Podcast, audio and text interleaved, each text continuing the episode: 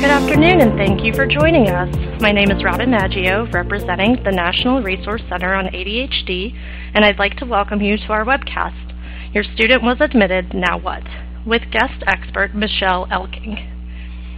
The National Resource Center on ADHD is a partnership between CHADD and the Centers for Disease Control and Prevention that serves as the national clearinghouse for the latest evidence-based information on ADHD. Today's webcast is part of our Ask the Expert series, giving the community access to lead clinicians, researchers, and other ADHD professionals.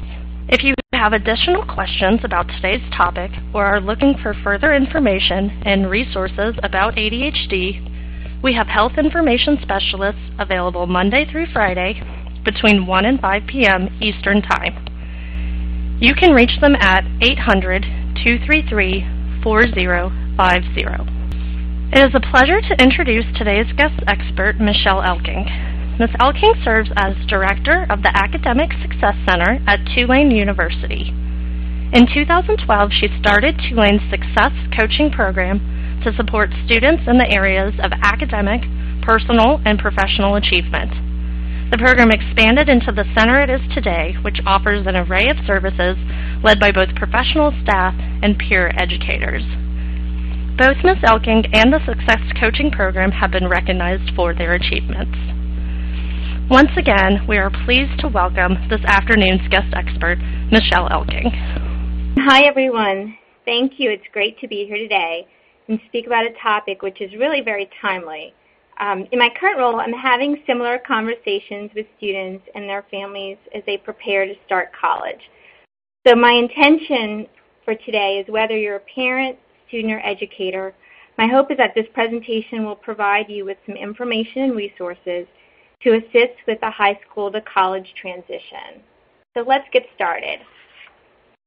I've included an image of this newlywed couple after a wedding, and I wanted to share this because I think it's a significant milestone event, very similar to what people are doing in preparation for the college process. So much planning leads into that big day or the sort of acceptance letter. Admissions, testing, campus visits. But what do you do once you're admitted? How do you prepare for the aftermath, so to speak? In the college setting, we see an initial honeymoon period. For us, it usually lasts about three to four weeks, and then the shock or challenge of adjusting to the new environment may sit in for students. We know that challenges in executive function and emotional regulation make transitions even more difficult for students with ADHD. Research also shows students with ADHD often seek help only after things aren't going well. So this might mean it's closer to the midpoint of the semester before students realize that they need support. In my work, I've seen this to be true. So what I'd like to focus on today is how a combination of advanced preparation, open communication, and a strong support system can help to set your student up for success. That begins, I think, with strong preparation and scaffolding. So really, thinking about first, what self-advocacy skills does my student have? As caretakers, which responsibilities do you currently absorb? Once you're no longer there, who will take those responsibilities on going forward? What will your student do? Who will need to make up the difference. This may include everything from waking in the morning, medication management, finances, doing laundry, appointment reminders, etc. I think it's important to start scaling back support while your child is still at home and give them the space to grow and learn in this safe environment. Consider where your student will need the most support and which resources on campus or in the surrounding community can offer that support. I also caution you to be mindful of allowing for what I consider a fresh start. Many students may feel stigmatized or isolated um, and may consider just completely getting off of medication or abruptly changing existing supports or scaffolding that may have been in place. It's typically recommended that we mimic supports from high school into college for at least the first semester or first year. I also recommend establishing local support in the area. whether that's at the institution itself or, as I mentioned, in the surrounding community. We'll talk about this a little bit later, but these things may include coaching, counseling, medication management, tutoring, working closely with a point of contact or trusted person, which often can be an academic advisor on campus. It's important to discuss these things, these topics with your student in advance.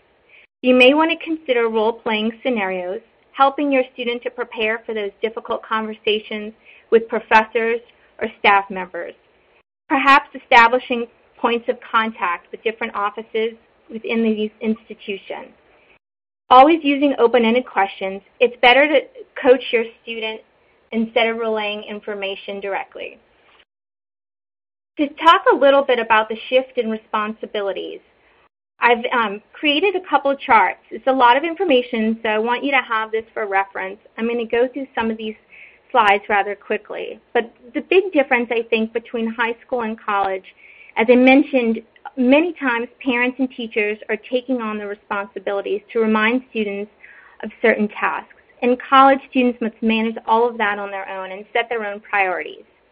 Students are usually directed and corrected if behavior will not lead to success, whereas in college, they must take full responsibility for decisions. Seeking academic support in high school may involve teachers who check regularly on students who appear to be struggling. In college, students are expected to ask for help from a professor if they feel like they're falling behind. And in high school, teachers may not be mindful of, or they are actually mindful of, of or perhaps can be, of not overloading, overloading students with the work. Whereas in college, it's really up to the student to figure out how to balance work, life, and social obligations. When we look at students who have ADHD, this can be extremely challenging. Um, the, again, as I mentioned, the executive functioning piece can get in the way, forgetting about appointments or assignments, feeling um, sort of anxious or avoiding certain tasks. Delayed gratification can be a challenge as well. In terms of daily structuring and scheduling, in high school, students have very designated hours where they're expected to be in class and in school, sort of this imposed structure that's created for them. College has an abundance of free time, and we'll talk about that a little later on in the presentation. They have freedom to select courses, which is great. Um, it can also be overwhelming for the ADHD student who really doesn't know what they're meant to be doing or what the future may hold for them. So overwhelmed with endless possibilities. They may think um, strategically, in terms of the class selection, um, they need assistance in thinking strategically and turning passions into career options.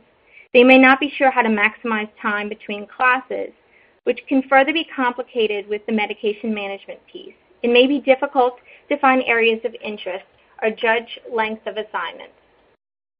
In terms of identifying supports, Another difference would be sort of the legal changes that happen around accommodations. In high school, students um, are really sort of set up by the school system through IEP or 504 process for classroom accommodations, testing environments, and other required settings. College, that changes where the student must self-advocate. Students have to self-identify to the Office of Disability Services or Office of Accessibility to advocate for their needs with regard to accommodations. In high school, students are not expected to keep up, keep up with graduation requirements. And in college, it's really, again, the onus is on the student to clarify, ask questions, and take ownership of their own academic planning. An example of this might be difficulty with the forethought, might prohibit arranging testing accommodations for an upcoming exam. Overwhelm or anxiety can cause avoidance or procrastination. And with regard to learning environments and instruction, high school usually is a much smaller setting. I mean, many students that I work with come from smaller schools where the student to student to teacher ratio is, is, is pretty significantly smaller. In the college setting, it's not uncommon for students to be in large lecture classes of 100 or more students. Um, professors may not be aware that students are not engaged. So students need to be thinking about how to really help uh, prepare them and work to create an environment where they're going to be engaged in that process. In high school, teachers have been trained in teaching theories and helping students learn the material. In college, professors are really experts in their field and researchers who are there to share knowledge with students.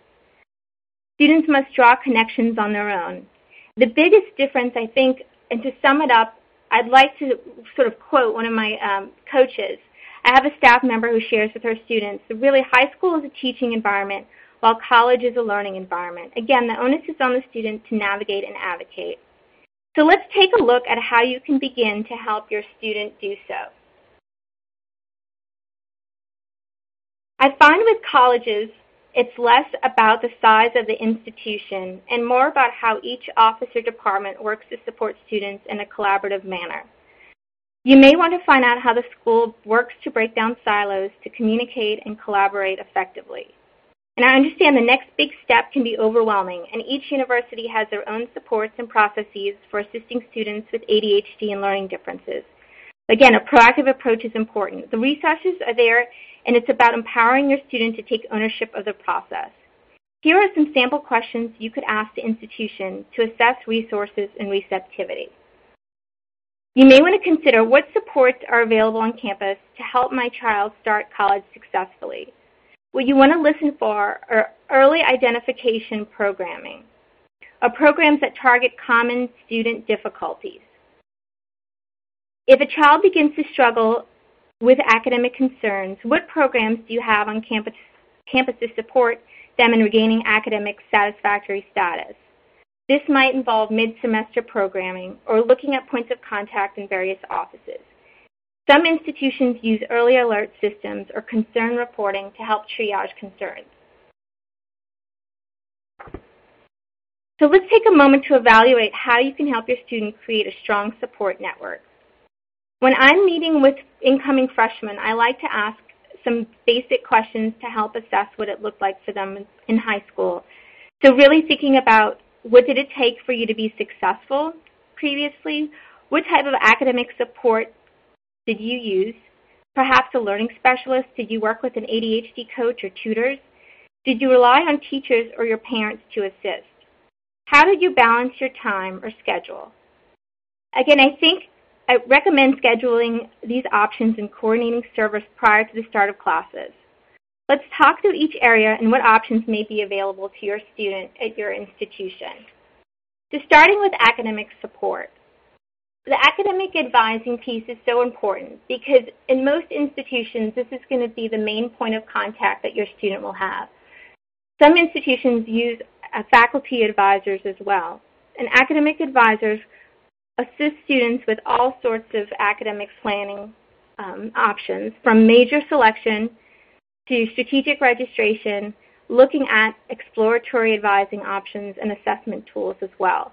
So for students with ADHD, we know that they have a lot of creativity, multiple talents and interests.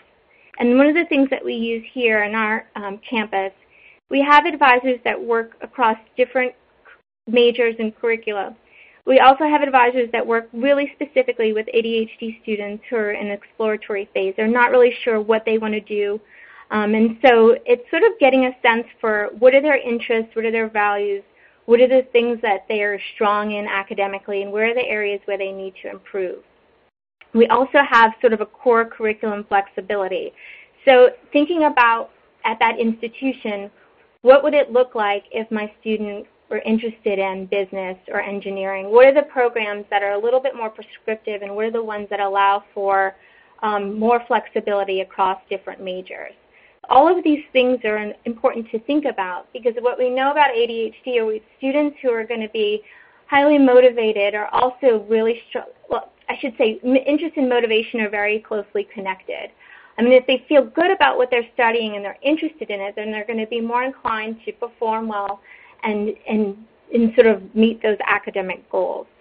With regard to other academic areas, um, you know, the Office of Accessibility or Office of Disability can assist, as I mentioned, with accommodations.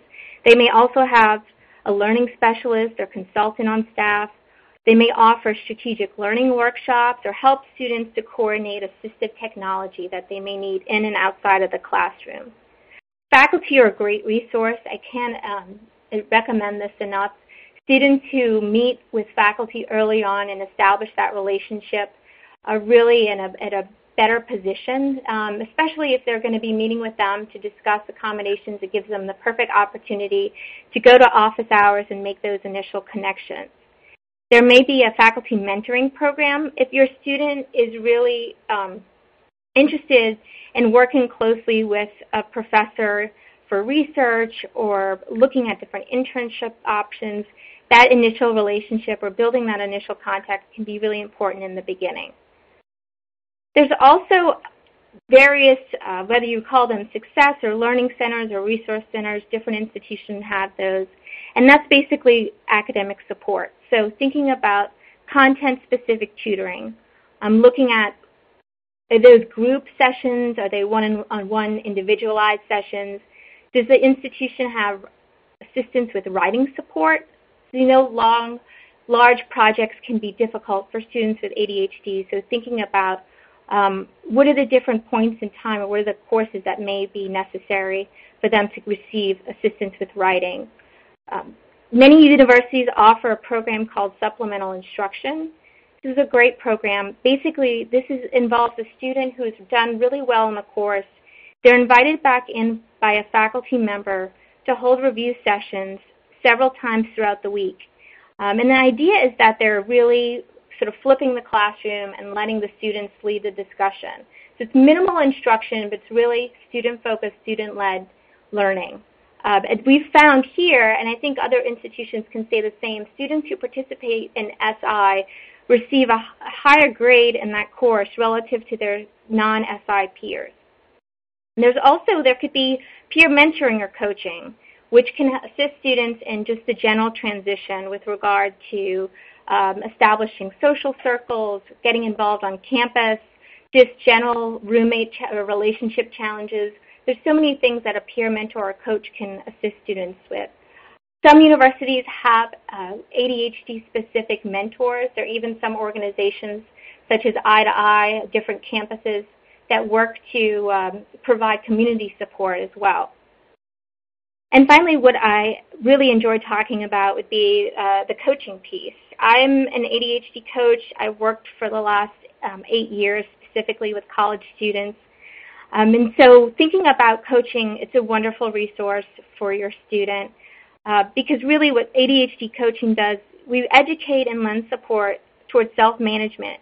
And we look at strategies that will minimize ADHD challenges and optimize strengths.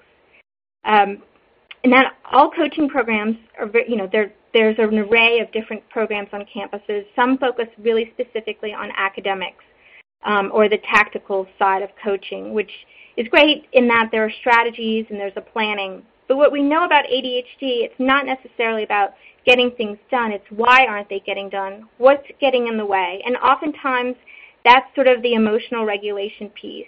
So with our particular program and the models that we use, we really focus on the who. We focus on the what and how as well, but the who is really important. So looking at old habits, belief systems, thought patterns, what could get in the way? Um, and when we're thinking about that, it's important because, as I mentioned, we know emotion and motivation are so closely connected. Students have to feel good about what they're doing to initiate and have that follow through. I'm moving on to personal support. So I think it's important to talk about self-care. Um, I often work with students on building a strong foundation because we know that symptoms are exacerbated when self-care isn't honored. And the things that I think are non-negotiable are really sleep hygiene, physical activity, nutrition, and stress management. I've seen this in my work with students, and I've seen it in my own family. Thinking about mind-body connection is important. When self-care isn't prioritized, it can really feel like the wheels are coming off and it's difficult to get it together. In coaching, we also work with students who may involve, be involved in, um, in counseling as well. If there are other challenges that are coming up related to the transition around overwhelm, there could be some shame, anxiety, fear, or depression. Students may get stuck, um, and this may be related to a number of things as well as family or origin concerns, substance issues, um, so those two services or these two models really work well together. Um, one thing that I, I usually see students who benefit really well from is cognitive behavioral therapy and counseling and coaching, so that's a good pairing. The other things that would be important to consider, if your student has been working with a clinician and you know that that's something that you want to continue, I think it is a great idea to have that local support established. I've seen students who um, may choose to Skype with certain uh, therapists or coaches, and I think that that's fine if you know, I get that there's a relationship there they want to continue, but I think there's a strong benefit of having someone local. You would want to talk with your institution about what that uh, service looks like. How often would my student be able to meet with the counseling department? Are there a, a, a, is there sort of a limit to the number of sessions that they get? Um, and that's where you would want to take a look at community providers. Most institutions could help you with, assist you with that process be able to provide referrals that are close to campus or in the surrounding community. Um, again, thinking about what are the other things that could possibly come up. In the event that there, there is a crisis situation or your student needs more um, intensive support, you, you usually want to contact the case management or dean of students office for health and safety referrals, or if they're just having challenges navigating the campus and community environment. It's also a great place for self student self-advocacy. Um, thinking about mindfulness, as I mentioned, we know that that is such a, a really prominent new method to help students with stress management. So some universities have mindfulness programming or collaboratives, looking at fitness classes, yoga, health education. Um, there's even different opportunities uh, such as group work, group sessions, um, so these are all things that you may want to consider. And then finally, in terms of community support, this really would include the living environment and any social circles your student would be a part of. Um, in terms of the, the, the living environment, thinking about what might work, you know, I've talked to students before about, you know, sort of that personal space and creating a safe personal space. We know that Sometimes students have a difficult time winding down at night. Sleep becomes a challenge. So if they're used to sleeping by themselves in a room, what would it look like to share a, a residence hall, dorm room with someone? How can they recreate those routines for waking and sleeping? Um, what about organizational habits? You know, might think about what would be necessary or needed in that room. Something like a dry erase calendar, something that we use in coaching a lot this concept of a launch pad, which is essentially a basket that can house all the important items, so keys, phone, wallet, that sort of thing. Really creating that space so that you know that student feels comfortable and organized from the beginning. Coaching can also assist, as I mentioned, with all of those processes.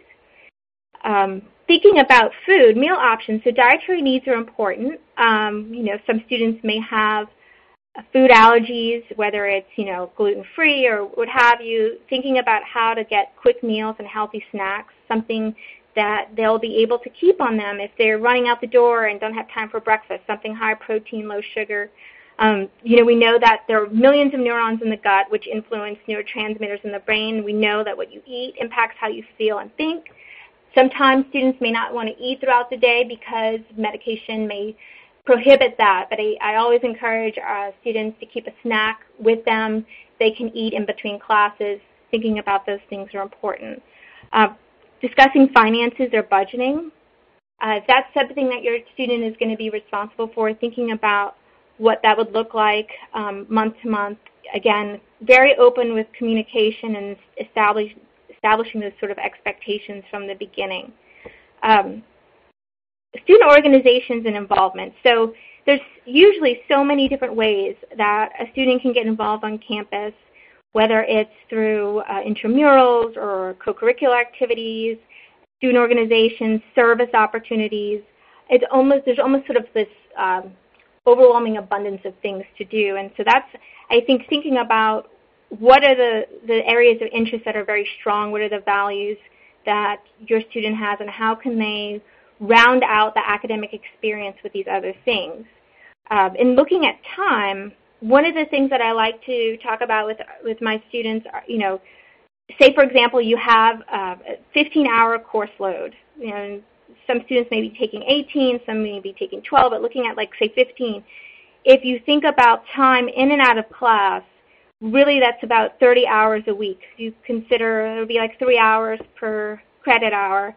Um, and breaking that down over the course of a week, you know, you think about, you know, that's that's about 82 hours of down, downtime. If you think 16 hours in a day are free with eight hours, say eight, eight hours of sleep. Um, so, you know, with 82 hours of downtime, how will you best use that time between academics, social, etc.? So that there again is there's sort of this abundance of time that they may not have had in high school. So thinking about how to really maximize those personal and academic um, opportunities. Uh, it's important to choose wisely. I think in the beginning, especially in the first semester, first year, um, you don't want to sort of get overcommitted or over-involved. Uh, but it's, you know, having those kinds of conversations to think about what makes sense is, is really key. And then finally, some sample questions. Uh, I think it's important to just prepare for ups and downs. You know, stu students are going to hit roadblocks. It's inevitable. Um, how your student chooses to respond is key. I think if you're familiar with any of the work by Carol Dweck on growth mindset or Dr. Marilee Adams, the learner versus judger model, this is very similar. You know, at such crossroads, we know the benefits of a mindful pause in this moment. We know that pausing to pay attention to what you're paying attention to, you know, whether it's positive or negative, makes a difference. And as coaches, we work with students to pause and choose an intentional response instead of reacting from emotional dysregulation. We know that rumination and negative mindset can set in due to an overactive amygdala in the brain. However, there are strategies to help. Um, it's important to remember that their sense of urgency isn't necessarily your sense of urgency. So questions can help create thoughtful, mindful dialogue about choices and next steps. This can help guide you to guide your student in the most appropriate resource. Why questions? Well, I think neuroscience tells us that there, when people are able to connect and remember and activate on something on their own, when they derive that information, it's really more powerful than that information being given to them by someone else. So it's the idea of active versus passive learning. And here's some sample questions that you can use with your students throughout the course of the first semester. I'm thinking about, you know, how's your living situation? What about your roommate? How are your instructors? What areas of interest that you have? Are you using office hours? What supports are you utilizing? Um, what's your level of motivation? You know, scale from one to five and thinking about what that would look like. What would it's a two, what would make it a five? What do you need to do to get there? Um, what are the important academic deadlines? This is really this is really important. So knowing, you know, what is the last day to add? What's the last day to drop? What about re registration? Thinking about how your student will get involved on campus. So these are just, again, ways to get the dialogue going, get the lines of communication open with your st student. Uh, so finally, I'm, this is the last slide, and I just wanted to sort of talk about takeaways. Um, you know, what are you leaving with today? And thinking about how can you best support your student through the transition. The key pieces I really think are, um, you know, setting goals and expectations of and for college, thinking about academic and personal pursuits as well as those strong support systems or networks, how often you should communicate with, with your student, how often you should communicate with the college and what that could look like, and then finally environmental changes. Um, again, thinking about what's necessary uh, in the residence hall with regard to organizational habits, food, sleep hygiene, medication management, etc. So that's what my presentation. I thank you for your time, and now I'll take any questions that you may have. Our first question is are going to be about the application process. So should students disclose that they have an ADHD diagnosis when they're applying to college? That's a great question, um, and I've you know I've heard a variety of different responses. That. I think it's a very personal decision. Um, I've I've talked to students who felt like it was such an integral part of the process, and knowing and being very open to what that university has to offer. It was essential in, in disclosing that with an uh, academic admissions counselor or representative. I've also had other students who who really shy away, and their families shy away from that. So I don't think that there's a right or wrong answer necessarily. I think it's based on personal values. Okay, great. What about, is there specific documentation across the board that students need to receive accommodations at most colleges? Is there, are there general forms that um, parents should have prepared? Great. Yeah. So there um, have been some recent changes um, with regard to ADA, and I think it's a little bit more flexible now. But typically, in the last several years, um, what the offices are looking for, Office of Accessibility, is um, an evaluation, psychoeducational evaluation in the last two years, perhaps um, a copy of the I, IEP or 504 plan or any uh, comment, uh, supporting documentation that the student may have, um, perhaps even if they had accommodations for the SAT or any standardized testing, um, and all that should be submitted in advance to that particular office. Okay, great. As a follow-up to that, we have a participant who's asking, are there any IEP services that actually carry through to college, or how does how does that work? So that yeah, that's a great question. Um, you know, it's very discretionary, and it, there's not necessarily anything that carries through exactly. I think there are common accommodations, particularly for ADHD, that that universities may give, and those would include typically extended time on tests, so that might be uh, time and a half or double time, perhaps uh, testing in a distraction-reduced environment, um, so a, a, separate testing location, maybe note-taking assistance. Um, in, the, in some cases, it would be housing accommodations, maybe a placement in a single house a housing situation, or permission to live off campus uh, maybe assistive technology, so permission to audio record lectures or use of computer in class. Um, in some cases, there may be, um, due to processing a foreign language waiver, but it's very individualized uh, to the individual and it's, it's very individualized to the institution. Okay, great. Um, we have a couple questions about if you know of, are there any lists that parents can access as far as recommending colleges that um, provide good programs for students with ADHD and learning disabilities? There, there actually are. Um, I've seen articles in the last few months. Um, that, you know, there are a number of schools that, you know, offer more support than others, and there are a number of schools that just have uh, resource centers or learning centers uh, that may work closely with their Office of Disability Services, which is similar to what we do. It's sort of uh, partnership across divisions to support those students. Um, a simple Google search can pull up those lists. Um, there's, you know, schools tend to appear commonly um, again and again on those lists. Okay, great. Um, we have a question who a parent is asking about his son, and I'm sure this comes up for other parents as well, but um, he doesn't want to do anything at the beginning of the school year. He wants to wait and see how it goes. Um, and they say oftentimes that translates into waiting too long to get help, and at that point it's just a little too late. Um, do you have any mm-hmm. suggestions on how to approach a, a child with in this situation, a college student in this situation? Sure. Yeah, I, I actually have this conversation quite often, and I think you know what I usually say is, is there's a, a way to go ahead and kind of establish these connections and I think it's a good thing whether you wind up needing them or not to just have them in place. So, for example, with the Office of Accessibility, uh, if you submit all the paperwork and get the accommodations activated, then the student can decide throughout the semester when and where and how often they want to use those or if they want to use them at all. If they don't set them up in the beginning, then they run the risk of not being able to get everything processed through in a timely manner, as you mentioned. So I think just relaying this idea that you can set set the context up, set up the resources, um, and then it's very discretionary when and how you choose to use those. Okay, great. Thank you we now have a question that is asking about FERPA, and so one of the questions is, um, it's from a parent and saying, you know, when their children are college age, they're 18 years old, and they don't necessarily have to sign a release for um, their parents to receive the information. Do you have any suggestions on um, either a parent sort of how to talk with your college student on to allow them to sign that release so that you can receive information or on the flip side, if they don't sign that release, how you can get information from them?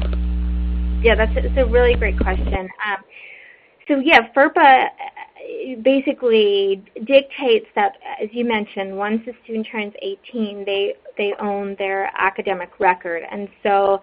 Um, you know, this is something that I definitely, I didn't bring this up in the presentation, but I'm glad this question came up. It's important to have that conversation about. So I think, um, you know, depending on how involved the parents are throughout high school, um, and thinking about what would perhaps be necessary in that first semester, talking to the student about um, what would be the parameters if they do sign the waiver, what are the things that they would be reaching out to the the institution for and what are the things that the student would be advocating for on their own. So um, one example that I can think of and to avoid sort of this triangulation, I think it's good to have that open communication. It might involve having an initial conversation with the student and then subsequently having a, a conversation with the advisor, three, the parent, the advisor, and the student to get on the same page so that their lines of communication don't become sort of one-sided. And I think that's where the challenge comes in when the, the sort of key partners aren't open in the process and aren't transparent. Uh, you might say to the to the student, well, you know, in the event that, you know, by midterms, if if the grades aren't reflective or if uh, academic alerts or concerns are coming through, um, you know, that might be a situation where the parent is going to get more involved. So I think it's about setting those parameters up front. Uh, institutions may present this information in a variety of ways. You may have the opportunity to address this through a school does summer orientation, um, or this might, there's always an opportunity throughout the course of their time to sign the waiver or pull the waiver. So this is sort of, you know, it's very fluid. Um, what about, do you have any tools um, that can help a parent determine if their child is ready to attend college? Yes. Um, so that's that's a great question. Um, you know, I think looking at, I don't have any specific tool necessarily. I mean, I think uh, looking at sort of what are the the the ability, like so students' ability to self-manage and self-advocate, and thinking about what's existing for them at, at this current point, what schools they're looking at. Does it make sense for them to be local or looking at schools that are farther away that could potentially be a barrier. Um, so, you know, I will say this. I have been a very strong proponent for a gap year in some situations because I think with delayed maturation, we know that uh, students who are coming in in the first year might be three to five years behind, you know, developmentally. And there's nothing wrong with taking a gap year. So um, I think that is something to definitely discuss with your student. There's a lot of opportunities to um, you know, do a variety of work you know, work experiences and internships or develop those life skills. Um, I can't think of a specific tool or an assessment, but I think having kind of that conversation to assess where they are and what their level of readiness and academic preparedness, that's kind of the key thing as well. Great. We actually have someone who asked about their son who took a gap year. And do any of these tips and suggestions you've given, do they differ for students who might have taken a gap year versus entered college right after finishing high school? Yeah, that's great. I think, you know, the difference might be depending on what they did in the gap year. Um, they if they're not doing something that's academically oriented, if it's something that was more just experiential work related, um, thinking about how do they kind of get back in the swing of things to be focused academically, you know, that would be something to really assess and, and help your student prepare. Um, but if they've been sort of working in an environment where they are continuously learning and um, working in sort of an educational setting, I think that a lot of the things that I talked about are very applicable. Great, thank you. What about, um, we have a couple of questions that have come in about college students entering their second year of college. Do you have any general pearls of wisdom about students entering that second year?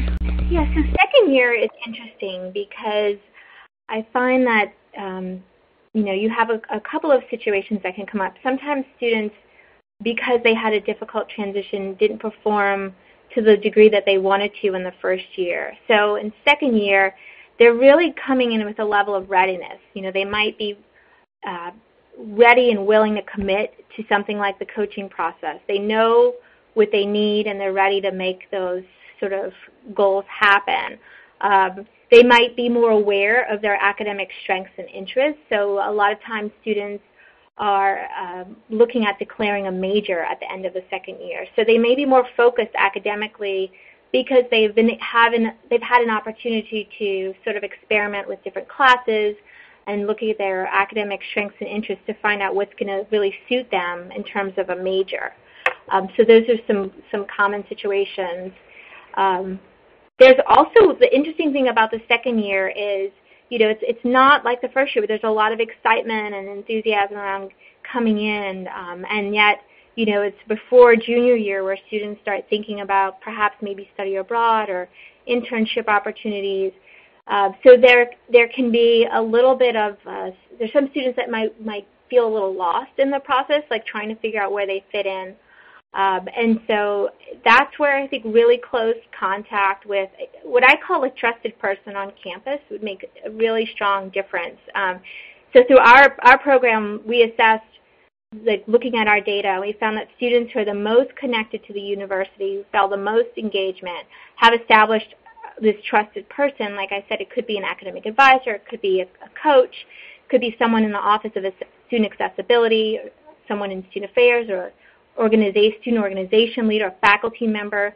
So thinking about what what is necessary for those students to really engage if they're feeling a little bit of that disengagement. Great, thank you. Those were some great tips. Um, we have one specific situation that this parent has asked about, and it's for a student either in their first year of college or maybe they've even completed a year, but they've received all these accommodations and they're still flunking out or they're they're just not succeeding. So any suggestions on what to do next? Um, their ideas were should should they pull him from the college? Should they continue with that college and search for a different major? Is are there any suggestions you have? Yeah, that's it's you know I'm thinking of, of several different areas. It's hard to know um, specifically what the situation is. It could be it could be about academic fit. It could be um, that the student isn't in the right classes or in the right major, things that aren't engaging or are in line with academic strengths. Um, or, you know, maybe that's, there, you know, sort of like this idea that we see where students are coming in from high school and they may feel that they're equipped um, from sort of a learning or academic standpoint, but we often see that even for high ability students who performed well, when they're in a new environment, in the college environment, the academic rigor is higher, they, they don't have sort of the foundational uh, learning or testing skills that are necessary. So this student might be putting forth a lot of effort but not seeing the results. So if they haven't looked at tutoring or working with the learning specialist, that might be a route to take as well. Um, you know, I think speaking, like I said, with uh, someone in that uh, learning support center or in the advising office that could help kind of guide to figure out what are the, the options with regard to that particular student's academic progress or academic plan. Great, thank you. Um, what about the parent's role once their child is at college? Um, we have a couple of questions that have come in, sort of, can they contact professors? Can they contact um, support service organizations? Will college talk to parents? Sort of how can they still work with the college and the student if they feel that is necessary? Mm, that's a great. Those are great questions. Um, it, it's tricky. I think, like I said, part of what I was talking about in this presentation is scaffolding and really recreating or mimicking high school as much as possible.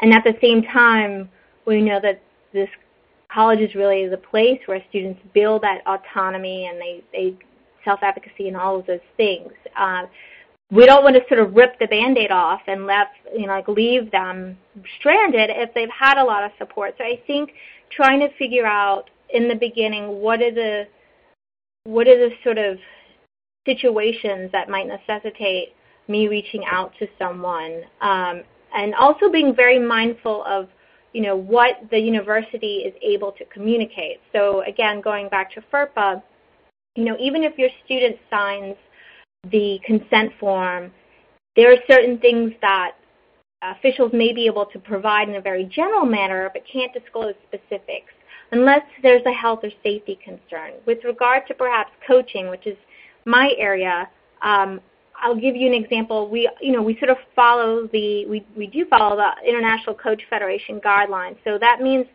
we're putting the student in the driver's seat. The student is taking, student is taking ownership, um, and the student can decide how they would like, you know, whether it's a parent or another resource involved. We ask them, and oftentimes they'll say, "I need my parents to be involved initially. It's okay for you to communicate with them." I want them to know about my progress, and over time we can kind of step back on that. But again, it's sort of it, we leave that up to the up to the student. I would caution against contacting professors. I don't think that that's a it's a is a good method. Um, I think that's really up to the student to do that piece. If you have concerns specifically about courses or faculty, I think it's better to go through perhaps a uh, department or the dean's office or the advisor to do that along with the student, keeping the student involved in those communications. Okay, thank you. What about just sort of back to some of your coaching that you've talked about? Um, so one of the questions we have is that we've talked about so how ADHD kids sometimes get stuck. Um, so do you have any suggestions on how to help them move forward? Sure. I mean, thinking about um, what well with stuck is that is it about um, are they having anxiety? Is it is it is it about something more tangible? Sometimes students get stuck when it comes to sort of the planning, the initiation, uh, you know, and follow through on a project. Perhaps it's a long research paper. Um, and I think coaching can really help because what we do is sort of bottom line what's going on, um, thinking about you know what what would it look like if you could do X? How would you feel if you could perform in this area? Um, think about a time in high school when you were able to do this. What did that look like? How did you pull yourself through? I mean, sort of really recreating the positive emotional experience because I think what happens in the transition is, you know, so much excitement and enthusiasm and um, you know all of these things are happening and that's sort of wonderful and it's great and that's what that's what they should be doing in the first year. And then at the same time there can be sort of uh, I don't sort of I hesitate to say but sort of magical thinking and not really being aware of like all that's involved. And then when the reality hits it feels very very like there's a lot of shame and there's a lot of anxiety and there's a lot of fear. So what we do is help to really redirect that and get them back to a place where they can recognize their strengths and they're really focusing on what are, what, what are their values, who they are as a person, what are the things that they do well, and really capitalizing on those things to help them get through the challenges. Great, thank you. We have a, another situation here where a a child has gotten accepted into college early and he's in the 11th grade. And so the parents thought is if he can attend early to get some of the prerequisites out you know they could maybe assist him in that transition. Um, have you ever had situations like that? Do you think it's kind of pushing it to have a high school junior start taking college classes early?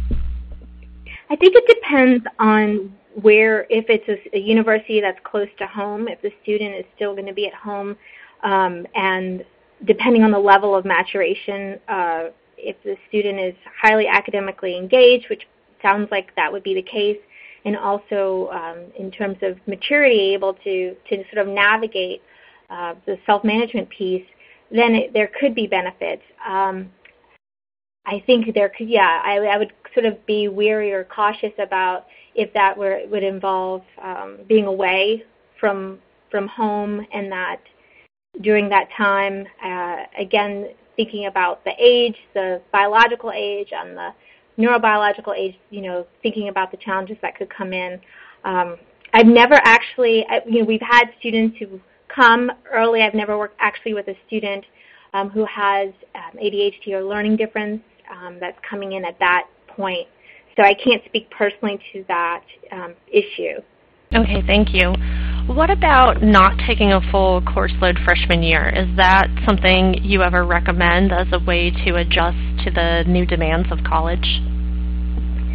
You know, I have. I actually have recommended this in some situations. At, least I would say um, 12, 12 credit hours, which um, most institutions in here is is the minimum to carry a full-time load. And I think it's sort of looking at it from a different angle because you might hear from different administrators or uh, staff that it's really important to have to maximize those hours and credits. For some students that works. They need a full schedule. They need to be able to stay busy and to be very effective. Alternative, like alternatively, some students do really well with 12 credits or dropping down to part-time status. Um, the caveat would be, you know, if students receiving financial aid, that that could be impacted if they drop below full-time status. So that's something to kind of think about. Um, there, depending on the institution, if they do do 12 or drop below, their student could be taking courses during the summer. Um, again, I think it's very individualized, but I've seen students be very successful with uh, with lower course load. Great. Um, now, what about if a, child does not have an IEP in high school um, prior to college? Can they still get help and get services?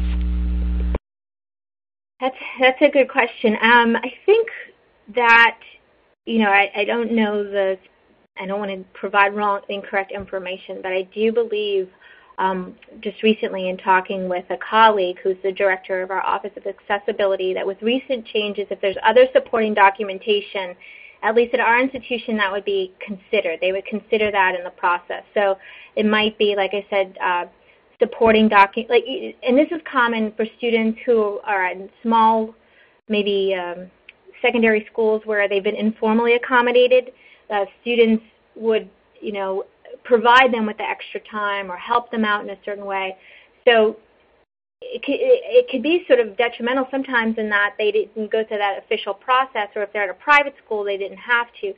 So supporting documentation from the school, from the teacher, um, or other uh, clinician or physician could be uh, could be used in support of that that uh, request.